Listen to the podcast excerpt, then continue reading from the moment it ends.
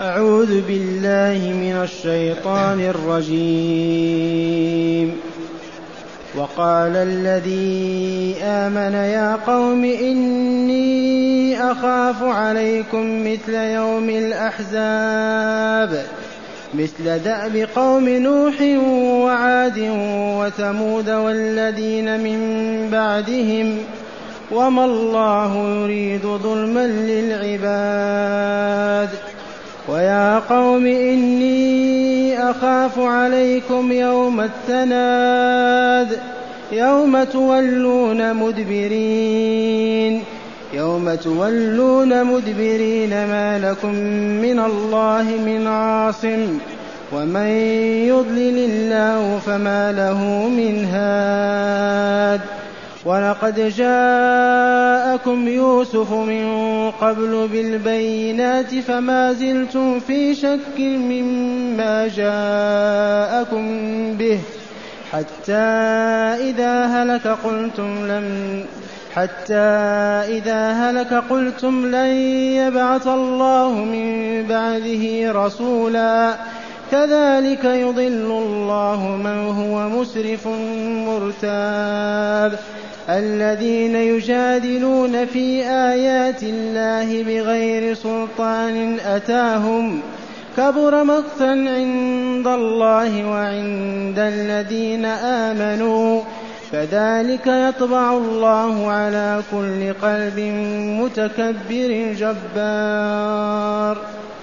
معاشر المستمعين والمستمعات من المؤمنين والمؤمنات قول ربنا جل ذكره وقال الذي آمن يا قوم السياق ما زال مع فرعون ومؤمن آل فرعون.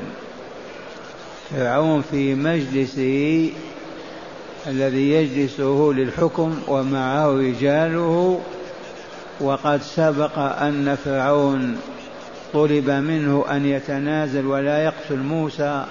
فصرخ وقال كيف لا أقتله وهو وهو ووصفه بصفات وشعباء شبعاء شمعان أحد رجالاته وهو ابن عمه مؤمن يكتم إيمانه معهم في المجلس في مجلس الحكومة وهو مؤمن آمن بموسى وبما جاء به موحد ولكن ما أفصح عن إيمان خشية أن يقتلوه. ولكن في نهاية الأمر أعلن عن ذلك. وها نحن معه وهو في مجلس فرعون. وقال الذي آمن يا قوم إن إني أخاف عليكم مثل يوم الأحزاب. وقومه يدخل في في هذا اللفظ فرعون ورجاله وتلك الأمة الهابطة كلها. يا قوم إني أخاف عليكم مثل يوم الأحزاب مثل العذاب الذي نزل بالأحزاب وأصابها. والمراد من الأحزاب قال مثل دأب قوم نوح وعاد وثمود ومن بعد ذلك إبراهيم ومن إلى ذلك. يا قوم إني أخاف عليكم إن, إن استمررتم على الكفر والشرك ومحاربة دعوة الله وقتل موسى وهارون. أخاف عليكم مثل يوم الأحزاب والأحزاب جمع حزب الذين تحزبوا على الأنبياء واجتمعوا عليهم وقاتلوهم وحاربوهم وقال مثل دأب قوم نوح وعاد وثمود هذه أمم كانت قبل موسى وفرعون. وقد أهلك الله عادا وثمود ومن بعدهم. وما الله يريد ظلما للعباد. ذي كلمة شمعان. وما الله يريد ظلما حقا والله. الله لا يريد ظلما للعباد أبدا. لكن هم الظالمون. هم الذين يحاربون أولياء الله. هم الذين يكفرون بالله. يكفرون بعبادته. والله ما يريد ظلما للعباد ولكن لما ظلموا فسقوا فجروا استمروا على الشرك والكفر أنزل بهم نقمته وأهلكهم. ثم قال لهم يا قوم ويا قوم إني أخاف عليكم يوم التنادي.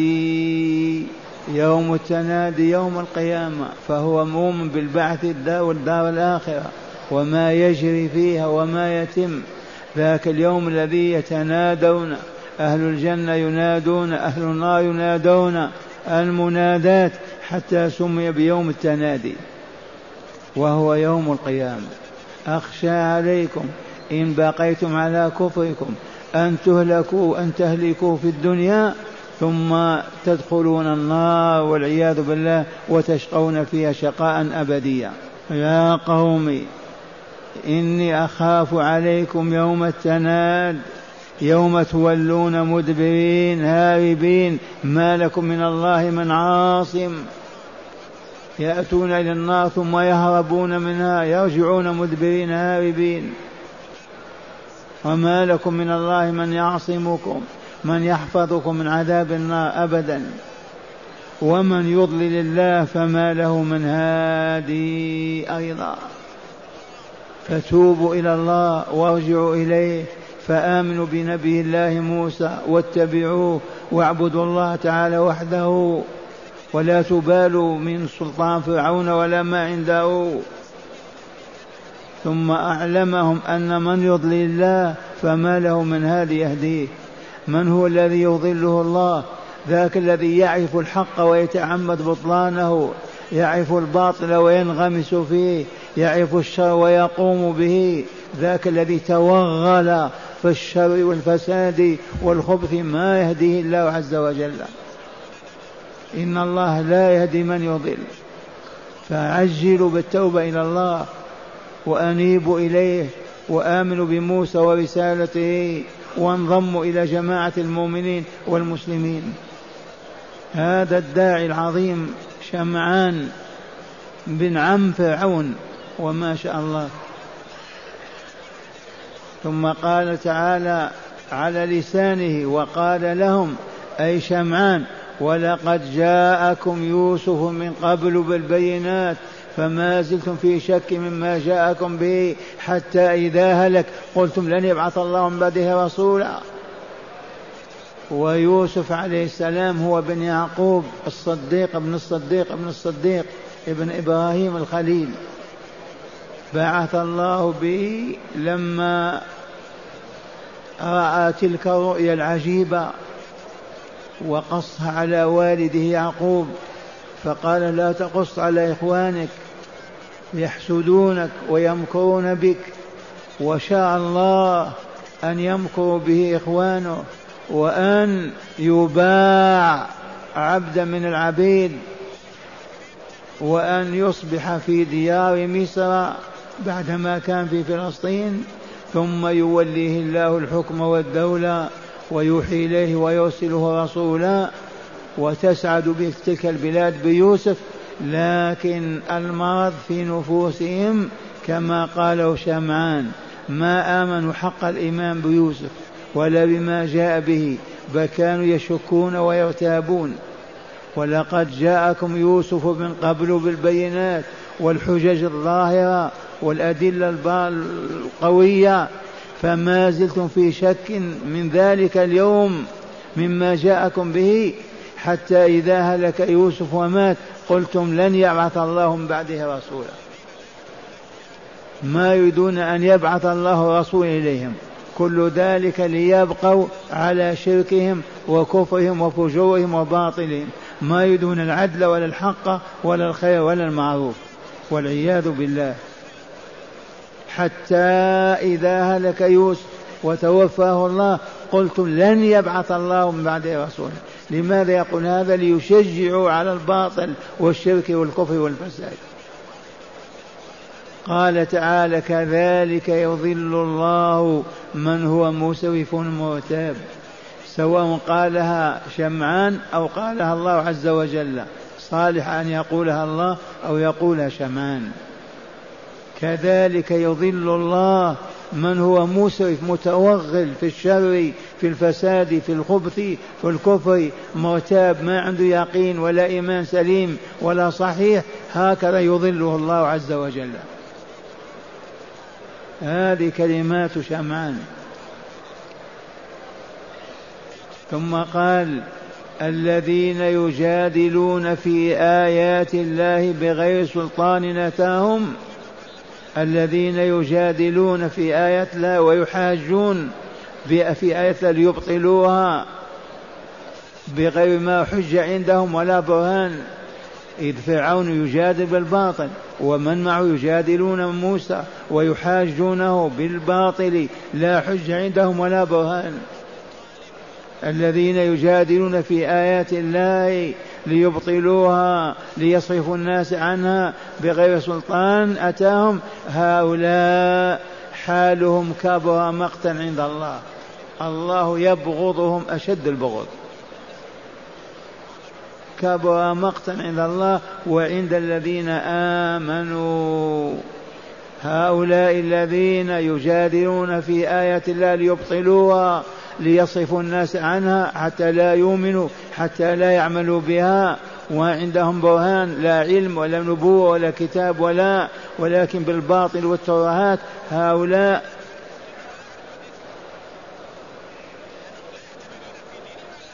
أتاهم نعم بغير سلطان عندهم. كبر مقتا عند الله. موقفهم هذا جدالهم بالباطل أكبر مقت عند الله عز وجل. الله يمقت ويبغضه أكبر مقت ومقت. وكذلك عند الذين آمنوا إلى يوم الدين. المؤمنون ما يمقتون أهل الباطل ما يبغضونهم بلى يمقتونهم يبغضونهم أشد البغض. لما؟ لأنهم أهل باطل. ما هم أهل حق. ثم قال لهم كذلك يطبع الله على قلب على كل قلب متكبر جبار.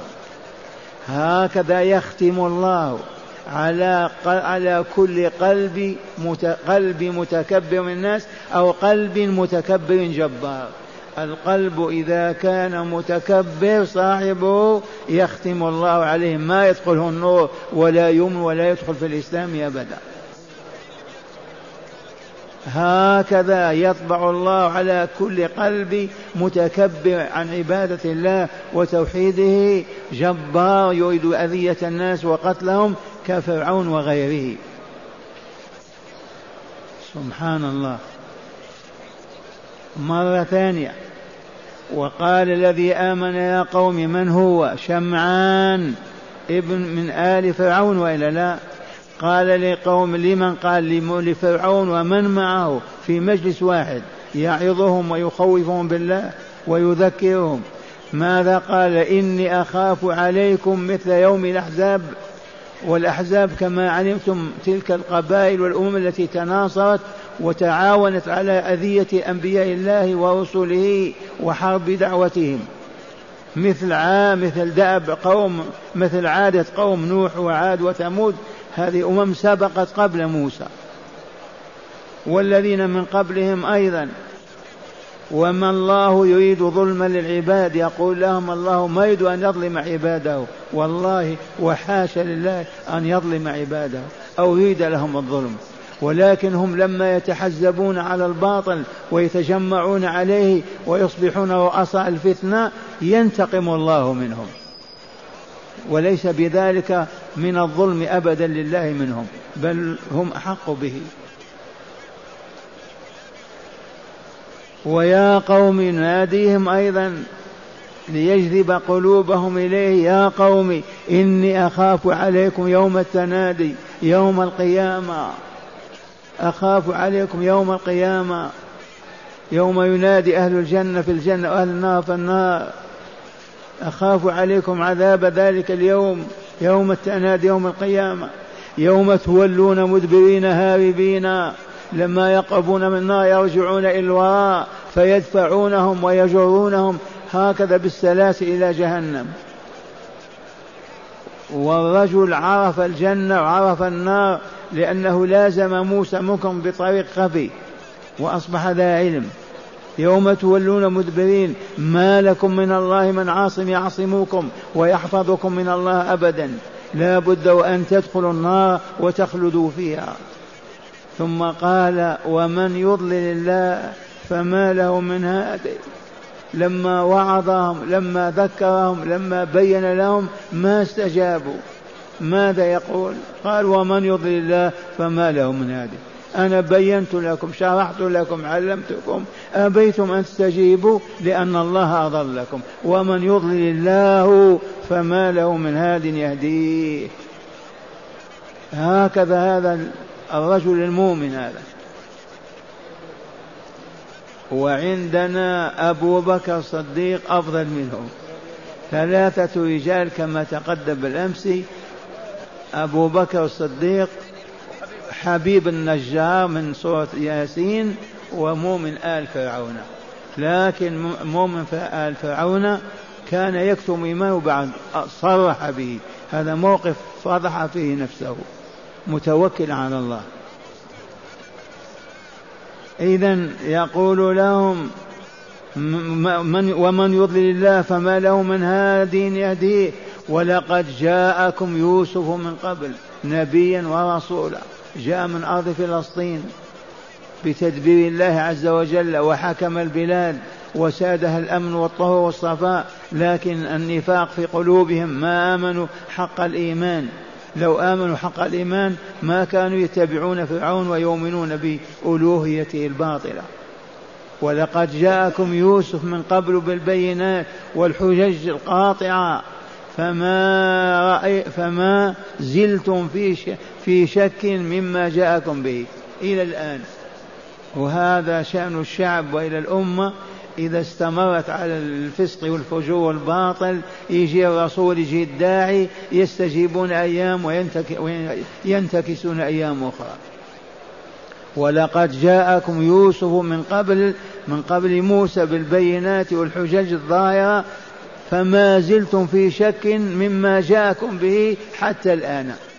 حتى إذا هلك قلتم لن يبعث الله من بعده رسولا. ومعنى هذا أنهم فرحوا بموت يوسف وانتهوا منه. حتى إذا هلك قلتم لن يبعث الله من بعده رسولا. وأعيد القول مؤمنون بوجود الله يعرفون أن الله هو رب العالمين وخالق الخلق أجمعين ولكن يعبدون الأصنام بتزيين الشياطين وتحسين أهل الباطل وإلا كيف يقولون هذا القول؟ قلتم لن يبعث الله من بعده رسولا لولا أنهم يؤمنون بالله ربا وإلها. ما قالوا هذا؟ وقد قلت لكم بالأمس إنكار وجود الله الجحود لله وعدم الإيمان بوجوده ما عرفته البشرية قط إلا منذ قرن ونصف أيام الشيوعية فقط. وإلا الكفار يؤمنون بوجود الله عز وجل. فقط يعبدون الأصنام يتوسلون بها إلى الله في نظرهم.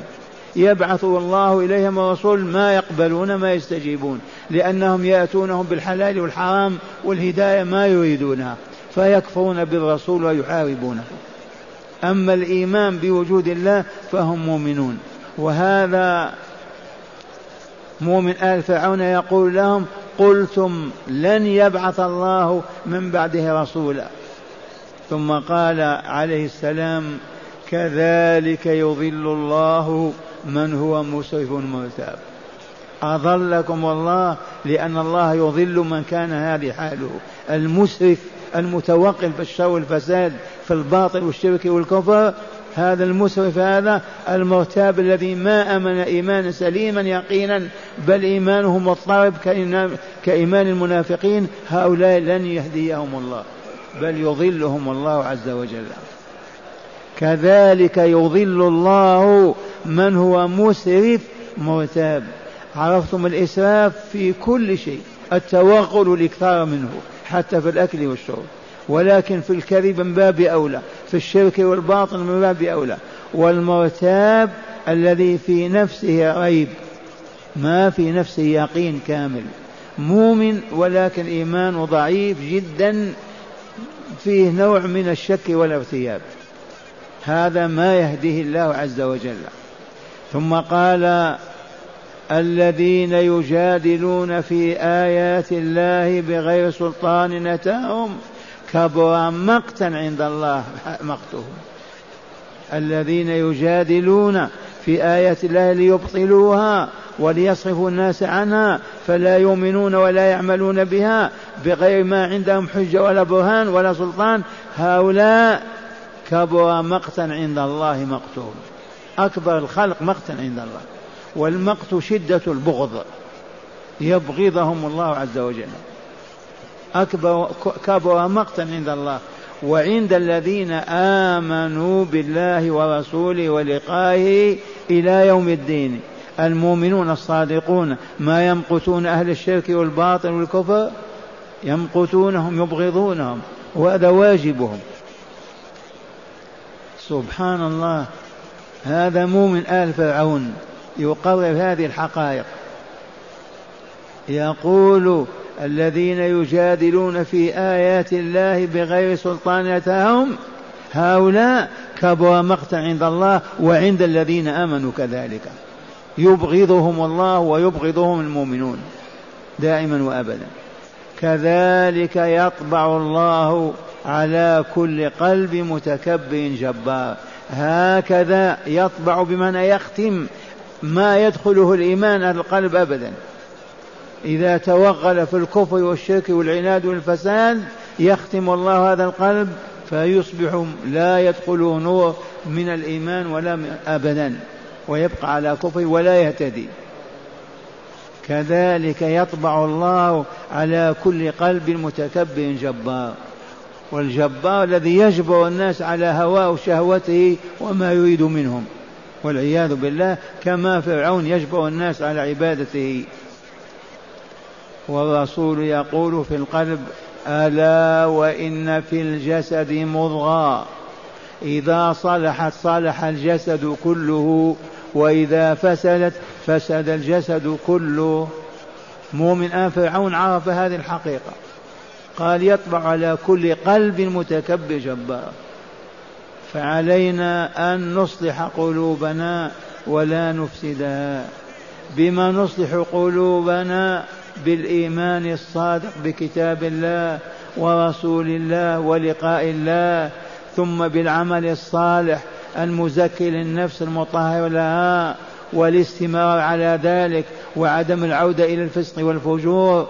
ونستمر على هذا النور حتى يتوفانا الله مؤمنين طاهرين ويرفعنا إليه وينزلنا منازل النبيين والصديقين والشهداء والصالحين. اللهم حقق لنا ذلك. والآن مع هداية الآيات أرفع صوتك. قال من هداية الآيات أولا قوة الإيمان تفجر قلب المؤمن بأنواع من المعرفة والحكمة في قوله إذا قال. قال من من حكمة الإيمان إذا كان العبد مؤمنا. هذا الإيمان يفجر فيه أنوار من الهداية والمعرفة والحكمة. بخلاف الكافر ميت قلبه ميت مختوم عليه. لكن المؤمن لا بد وأن يتفجر إيمانه في قلبه بالمعرفة والحكمة والبصيرة. هذا مؤمن أصبح أعلم الناس بين أيديهم. نعم. ثانيا التذكير بالأمم الهالكة إذ العاقل من اعتبر بغيره. التذكير بالأمم الماضية ما قال مثل الأحزاب. التذكير بالأمم الماضية من أجل الاعتبار يعتبر به أولي البصائر أولي النهى والمعرفة. العاقل من اعتبر بغيره. قاعدة عامة. العاقل من اتعظ بغيره. فلما يذكر تعالى أمم مضت وسبب هلاكها يعتبر ذلك به المؤمنون ويواصلون إيمانهم ويحافظون عليه ويصبرون عليه حتى يتوفاهم الله. نعم. ثالثا التخويف من عذاب الآخرة وأهوال يوم القيامة. التخويف من عذاب الآخرة وأهوال يوم القيامة هذا شمعان خوفهم وإلا لا؟ خوف قومه. من عذاب يوم التنادي. وهكذا كل واعد ومرشد وكل نبي ورسول يذكر الناس ويخوفهم بعذاب يوم القيامة. هم يخافون العذاب في الدنيا ويعملون على وجوده وينسون عذاب الآخرة. فالتذكير بعذاب الآخرة من أسباب الهداية للسامعين من المؤمنين وغير المؤمنين. نعم. رابعا التنديد بالإسراف والارتياب وعدم اليقين. التنديد بالإسراف. بالإسراف والارتياب وعدم اليقين. التنديد بالإفراط في الظلم والشر والفساد وهو المعبر عنه بالإسراف. ندد به هذا المؤمن وإلا لا كبر مقتا عند الله وعند الذين آمنوا. وهو عنادهم وضلالهم وفسقهم وفجورهم. نعم. خامسا حرمة الجدال بغير علم وأن صاحبه عرضة لمقت المؤمنين بعد مقت الله تعالى. نعم. حرمة الجدال بغير علم. نحن أتباع النبي محمد صلى الله عليه وسلم. عندنا العلم نصفان. علم عند كل واحد منا وعلم لا بد من طلبه والحصول عليه. فالعلم الذي عندنا هو كلمة الله أعلم. إذا سئل أحدنا عن شيء لا عنده في دليل من كتاب ولا من سنة يقول الله أعلم. نصف العلم. النصف الثاني نطلبه من كتاب الله وسنة رسوله صلى الله عليه وسلم وما بينه أئمة الأمة وعلماؤها من آيات الله وهدي رسوله صلى الله عليه وسلم. العلم نصفان نصف في يد كل مؤمن ومؤمنة. سئلت عن شيء ماذا تقول؟ الله أعلم. نصف العلم. علمت وعرفت بالدليل عندك. قول قال الله أو قال رسوله أو أباح الله وحرم الله. ما ننسى هذه الحقيقة. العلم نصفان أو قسمان قسم مع كل مؤمن ومؤمنة. أيما مؤمن مؤمنة تسأل عن شيء ما يعرفه ماذا يقول؟ الله أعلم. إن عرف قال الله قال رسوله صلى الله عليه وسلم. ما لم يعرف يقول الله أعلم. ومع هذا يجب أن نطلب العلم. طلب العلم فريضة على كل مسلم ومسلمة. ما هذا العلم الذي هو فرض طلبه علينا؟ هو أولا معرفة الله بأسمائه وصفاته. ثانيا معرفة محابه تعالى ومعرفة مكاره.